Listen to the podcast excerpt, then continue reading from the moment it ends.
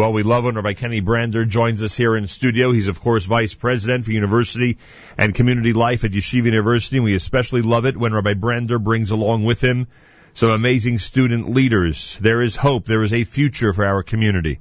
And Yeshiva University and its student leadership is always an indication of that. Rabbi Kenny Brander, welcome back to JM in the AM. Thank you, Nachum. It's always a pleasure to be here. Rabbi Brander is back from a solidarity mission to Paris. He and the two students, and we'll introduce uh, both students to you in a moment. One's in studio, one's on our telephone. Um, I guess were asked to participate to go to Paris and show solidarity with the Parisian Jewish community. We know how difficult things are at that uh, at this point in Paris. So tell us about the trip. Well, the Jewish Federations of North America uh, put together a solidarity mission to Paris. Um, there were around 50 lay and professional Jewish communal leaders from around North America who went on this trip. Uh, it was 36 hours basically on the ground, and we engaged with, uh, most importantly, members of the Jewish community there. Uh, we visited schools, shuls, uh, had really productive conversations, as well as with members of the government, uh, the Israeli ambassador, the U.S. ambassador. Um, and I think what was accomplished um, on a larger narrative was that the Parisian Jewish community continues to see that Imo Nochi Basara, that we beat with one heart. And that we have uh, compassion, care, concern. We're reaching out. And, and, we're very concerned about what the future is for French Jewry. Uh, uh, you know, it's in many ways it's a tale of two cities. Right. Um, That's why it's interesting when you say you meet with members of government and with members of the Jewish community and leadership in the Jewish community. I can only imagine the conflict that so many of those people have at this point. I mean, you know, on on one side of the coin, so to say, and the way they portray it, uh, they've had a rich uh, communal life um, since the time of Rashi, right. uh, a thousand years. Um, there's 500,000 Jews or a little bit, perhaps a little bit more than that in France. It's the largest Jewish community after Israel and after America. Um, they have institutions that go back to the time of Napoleon. Wow. Um, there are, according to their numbers, 300 kosher restaurants uh, in Paris, and I thought Teaneck had a lot of restaurants. and uh, at the same time, and they have 30,000 young people in yeshiva day schools. But at the same time, when you visit, like we visit the Hirsch uh, day school there, um, which is like 125 years old, um, there are six fully armed uh, members of the French army uh, locked and loaded and uh, in you know in full gear. So when a student goes to school there or goes to shul there or goes anywhere else, you, you might have 300 kosher restaurants, but uh, we were able to walk outside with kippot. Uh, that's because we had our own security team. Right. But you can't walk out with kippot there, and it's really uh, anxiety. But there's a certain pride still about the Jewish community there, and and they're really in a in a challenging situation. Rabbi Brander is here. We'll introduce the students in a minute.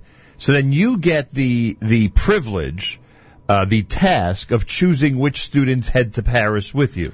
Well, when Jerry Silverman, who's the uh, who runs the Jewish Federations of North America, who's the visionary behind the Jewish Federation of North America, asked me if I could come. Um, I said, well, could I bring two student leaders? Ah. And Jerry, who is totally understands the responsibility of training the next generation, said definitely yes. So uh, I had no I, I realized that for me to pick the two student leaders would be a tremendous mistake. So I gave it to somebody who, you know, who works for me. But no, what we did was, um, we, we asked which student leaders wanted to come, and, uh, the response was, thank God, as it should be, 100% of them wanted to come. Right. Uh, so we did a lottery, uh, for one young man and one young woman to join. Um, and uh, I was blessed to have two wonderful people who, uh, did a great job, uh, learning and actually sharing uh, with people on the mission who could be their parents, and most of them could even be their grandparents. All right, so uh, with that in mind, we introduce our two special guests. Natan Szegedy, I hope that's pronounced properly, is the uh, is here in studio with us, and he is the president of what we would call the Yeshiva Student Union up at Yeshiva University. Welcome to the show. Thank you for having me. And we have uh, Amanda Ezri- Ezraelian. Uh, Amanda Israelian is a student leader at Stern College, and she's with us live via telephone this morning. Amanda, welcome to the show. Thank you so much for having me. A pleasure. All right, this might this might be a uh, you know, it sounds like a crazy question or one where everybody knows the answer. But tell me, why did you want to go on this trip? Well, obviously you don't you don't always get to go to Paris with the Rabbi Brander just like that. Um, but then we saw what the programming was all about. We saw that we get to visit sites like this kosher supermarket where the shooting happened.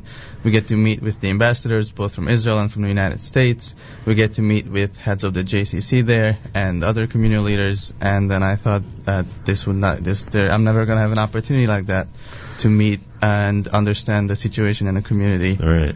Now, I- now you're from Europe originally, right? I am. I am. You're from Hungary. yes. So you may have had a much different perspective than if a than if a uh, an American kid, and we'll speak to Amanda in a moment. But if an American kid went over and observed the situation, am I right or wrong?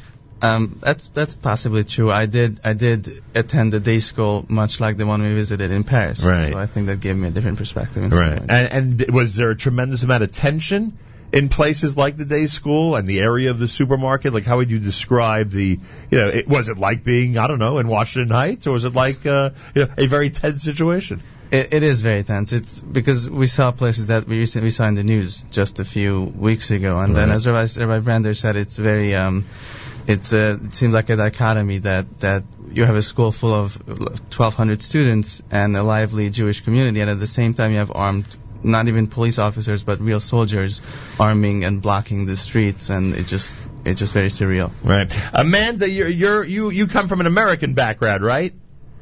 I mean, my parents are from Iran, but Oh, yes, is that- oh, is I, that I've funny? lived in America my whole life. I'm being I'm being so dramatic about you being a regular American kid, and I find that that your roots are in Iran. But you were born here in the United States. I was, I was. So how would you describe, as an American kid, quote unquote, how would you describe being there and what you felt as you were in Paris visiting these different sites? It was definitely extremely eye-opening. I mean, throughout the entire experience, I it was it was crazy to to me to see how simple it is for me to be a Jew living in America. Right. And thank God I I haven't faced anti-Semitism in the slightest. Um, and I even I went to a public school in New York, and I, I I've never experienced something like that.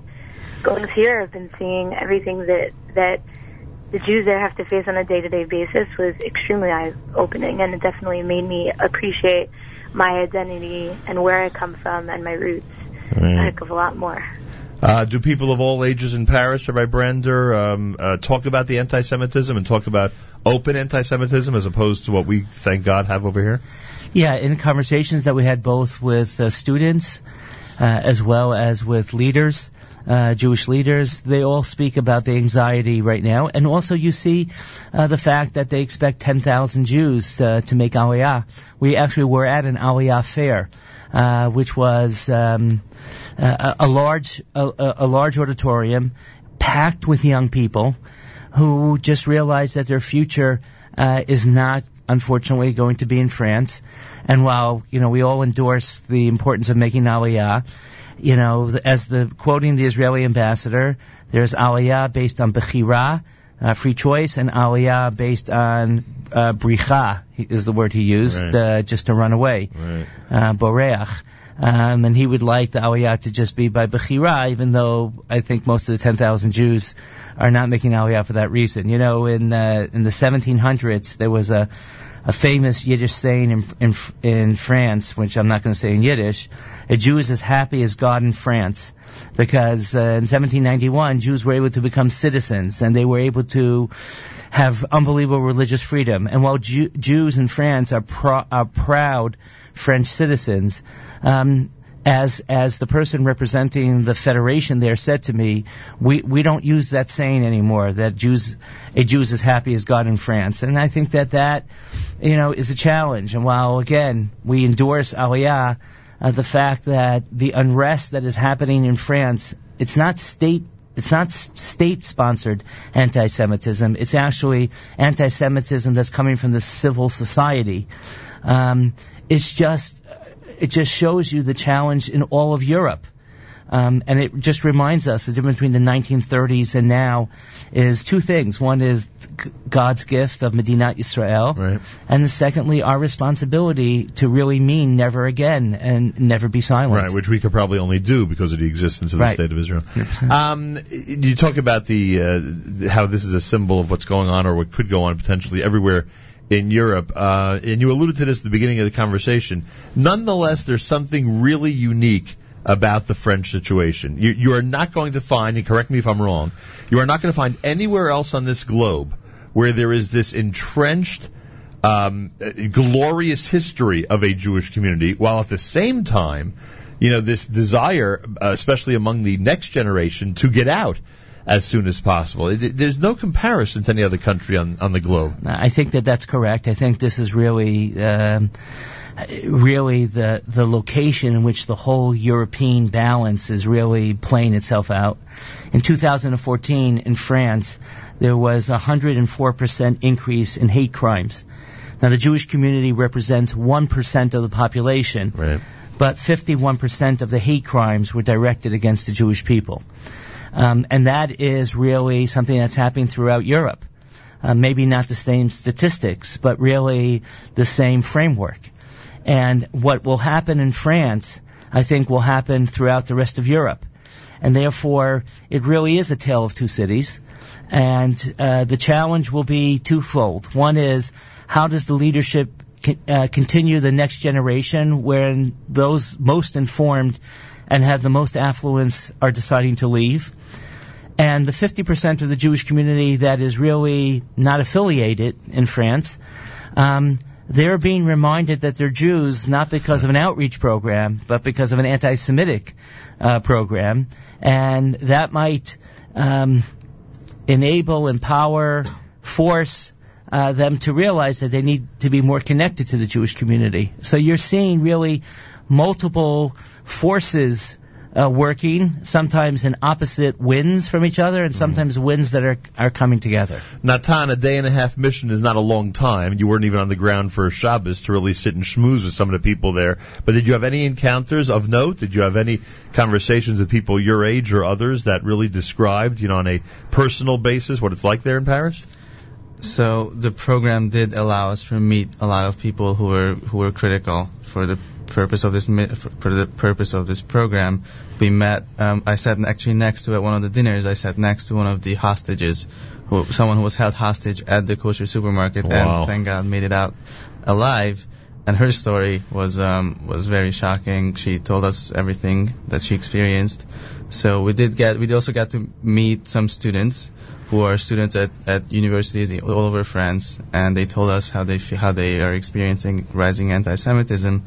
But I think the most shocking was definitely meeting a hostage. And did they talk about Israel, or are, are, young people still, you know, hoping that they can make a commitment to staying in France? What's their did they even speak about the future, or was it more about the past and present? Right. So I think we would always ask them, where do you see yourself in Right. five, ten years? And most of the response we got from young people, especially, is that that either in France and if not, in, I mean, I mean either in Israel and if not in Israel, then perhaps in Canada Right. or in the United States. Not many of them said that they're definitely here to stay. Yeah, I can imagine. Are there French students at Yeshiva University? There are French students at Yeshiva University. It's always been like that, or just recently? no, it's all it's always been like that. I'm not sure in our time if there Yeah, were. I'm trying to think. But you you, know. and Europe in general, or, or, or basically, No, European I think students at YU are Yeah, coming there- from what countries? There are European students uh, coming from YU. We have several from the United Kingdom. Actually, this year was the first year that we actually placed three rabbanim uh, in Europe, in in England. Really? Uh, yeah, in three different schools. I'm actually American kids? Um, one is an American. Two are uh, uh, UK kids who went through the YU system and uh, And got their smicha from YU? got smicha from YU and are coming back. and went back to, um, you know, to take pulpits there. I'm actually, please God, going in June to spend some time with one of them as a scholar in residence. Wow. Um, it's uh, there's definitely uh, students from the FSU.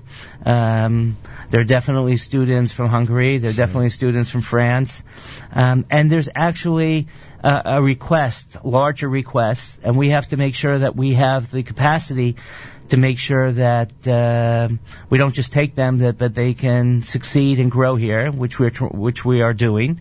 Um, so yes, there are students from. We have a whole special program that helps them with their visas, that helps them acculturate, that gives them all the uh, infrastructure that they need. But There's just, a foreign ministry up at YU. I didn't there is that. actually here. I didn't yes, realize. That's great. It's, Dr., it's under Dr. Chaim Nissel, the dean of students. Fantastic. Uh, yes, there is a foreign ministry, and actually, the chief rabbi of, of France is actually coming to YU.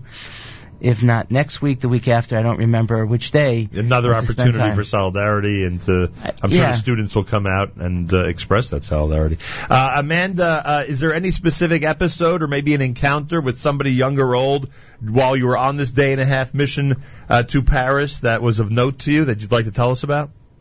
Um, yeah, actually, when we were visiting the, the school, the second day of the trip, we got to hear from several students about like their experiences being in the Jewish day school. Um, and then after we heard from them, I approached one of the students myself, who was a young man who went to public school and then switched over to the Jewish day school that we had visited, um, and he had to repeat 10th grade again. Um, and I got to hear a lot from him about the shift in terms of why he switched and whether or not he felt like he was comfortable and happy and safe with where he was at that point. Um, and he mentioned that, that as of now he, he does feel safe where he is. Um, but he did make a shift in schools because he didn't necessarily feel like like there was a place for him anymore in the school in the public school he was at. Right. Um, and ideally, he would like to make Aliyah, um, partially because he feels like in the next couple of years, living in France won't necessarily be a safe place for him, but also because he does feel like he has that strong, strong Jewish identity that he he wants to connect back to living in Israel. By the way, we should note that uh, Amanda, who mentioned earlier that she's a public school student, has gone to the highest of the hierarchy of Stern College leadership, right? Of course, TAC, Which is- the highest of the high. Which is Right. pretty, which is pretty Right. amazing. I mean, it's pretty 100%. amazing for anybody, but certainly we Right. want to acknowledge that. And hey, only at YU, of course. Any mention there about? I mean, obviously the undertone we know, but any direct mention about the uh, Muslim population in Paris and and the way that is going? I mean, I, I assume that they, you know, when people talk about the anti-Semitism desire to get out, that that's one of the reasons they cite. No. Yes, but um, I think in our conversations with many of the officials and the Jewish community leaders, they stress that sometimes, you know, the, the silent majority are those who are not uh, Muslim fundamentalists. Right. But you have to keep in mind that uh, the Muslim community represents 20% of the French community, um, and that the vocal minority is really not only having hate crimes against Jews, but they're also actually creating hate crimes against those who are not endorsing their way. Um, and so you have several Muslims who have, not too many, but a handful that have spoken out against hate crimes against Jews, who now have their own police protection uh, because of their own.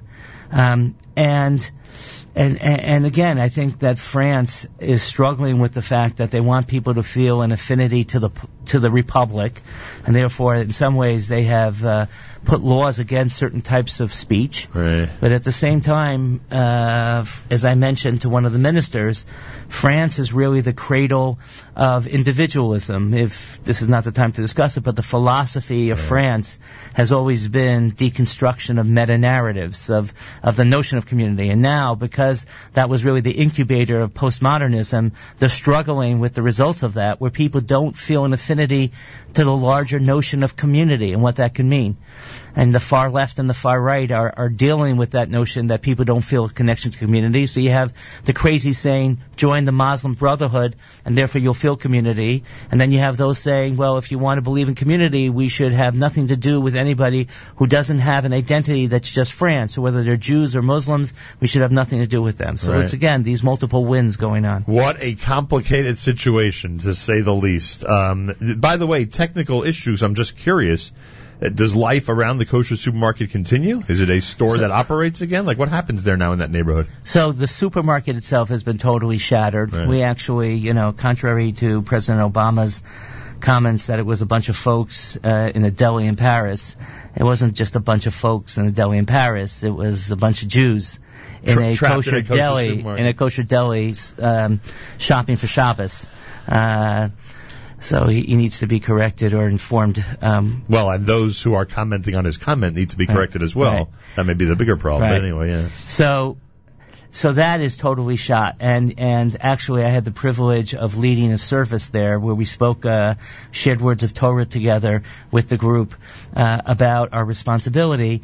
Um, and that's shattered, and it's just a big memorial with Israeli flags um, that Out have been put open. out out in the open. Uh, hundreds and hundreds of bouquets of flowers. And right next to it actually is a kosher bakery that's totally functional, which we actually uh, uh, personally uh, tasted uh, to make sure that it was 100% uh, tasty. Uh, you know, with Hey, proper French supervision. pastry, French on. pastry. Uh, Who's giving uh, up a chance on that? right and um Eh, but that but that that supermarket is not functional anymore. But the other supermarkets of that kosher supermarket chain are functional. And one of the things that they're very concerned about is that all these retail establishments they don't have security around them. Right. but they're also targets. And so the federation community there needs to deal with the fact that you have all these retail establishments that are targets. And how do you protect how do you protect them and allow people to still frequent them in a in a safe fashion? Is there still a big memorial near the uh, magazine headquarters? Yes, there is. Still also there? And I want to just point out something there also Sure. that while the terrorists there said they would not kill any women, Right. the only woman that they did kill was a Jew. So and and that too was not a random act.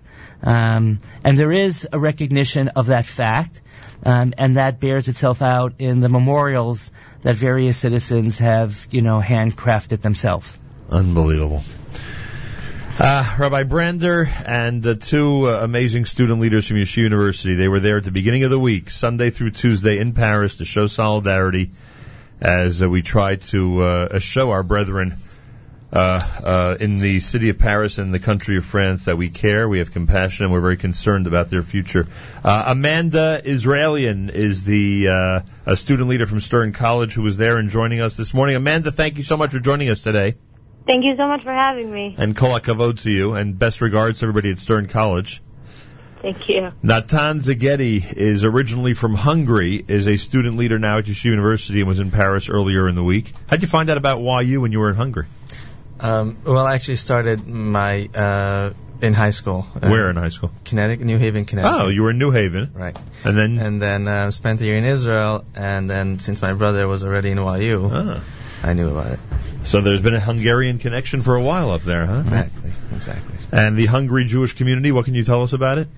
Um, it is in some ways similar to the French one. It is much smaller, much less established, and no um, 300 restaurants? Nope, three. Actually, there are three. There are three? Right. so I'm Um, stuck in Hungary, I'll be alright. But yes, but rising anti-Semitism is definitely a problem, just as much as it is in France. Um, and I think um, they could also use a solid, solidarity trip because um, because all over Europe we see signs of um, anti-Semitism. Is there aliyah from Hungary to Israel?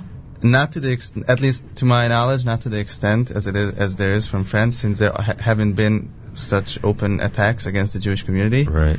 But but I think young people in the Jewish community are thinking of uh, people who are committed to, to, to remain Jewish in some ways are are thinking of spending their life somewhere else. Is this your final year at YU? yes. Do you know what your plans are yet?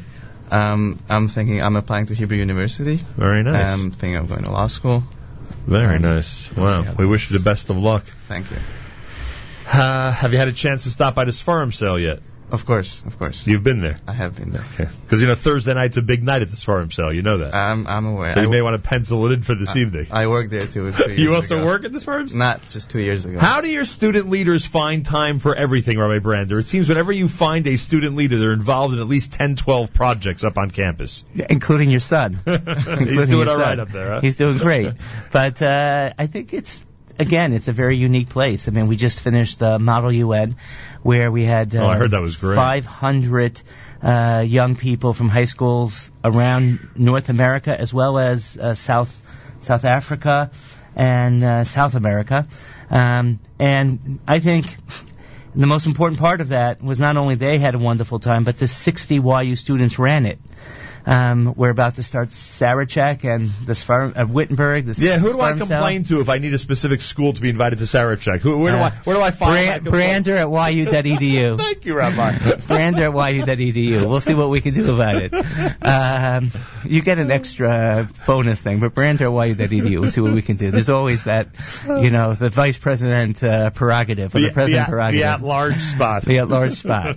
Um, anyways, but try to have those conversations off the air with me. anyways, so uh, so it, it's just unbelievable to see that, and at the same time, like even Amanda, who's not only not here because she student teaches uh, today, and she didn't want to be late for class. Um, you know, is starting next year uh, Teach for America for two years, um, and please God, after that, will work for the Jewish people as a teacher. I hope. Um, and I think that there's just a unique destiny of those that make YU their home. Uh, whatever business they go into, whatever profession they go into, they are leaders. Um, and that's the message that we're trying to communicate with them. It, it wasn't about me going to Paris. It was about bringing two wonderful young people. And I have to tell you, from all of the people who were on this Jewish Federations of North America mission, they were inspired by our two students, and they're rethinking the paradigm of bringing students on all of their missions. Yeah. Which Dayenu That's the way to do sufficient to. Uh, we got to teach the next generation. Yeah. Nothing against our generation or older, but uh, we know where the future is, that's for sure. All right, Brander, I thank you. Thank, Thank you for bringing these unique students to us, and thank you for uh, what you've done this week in terms of showing solidarity with Jews of Paris. Thursday morning broadcast. This is JM in the AM.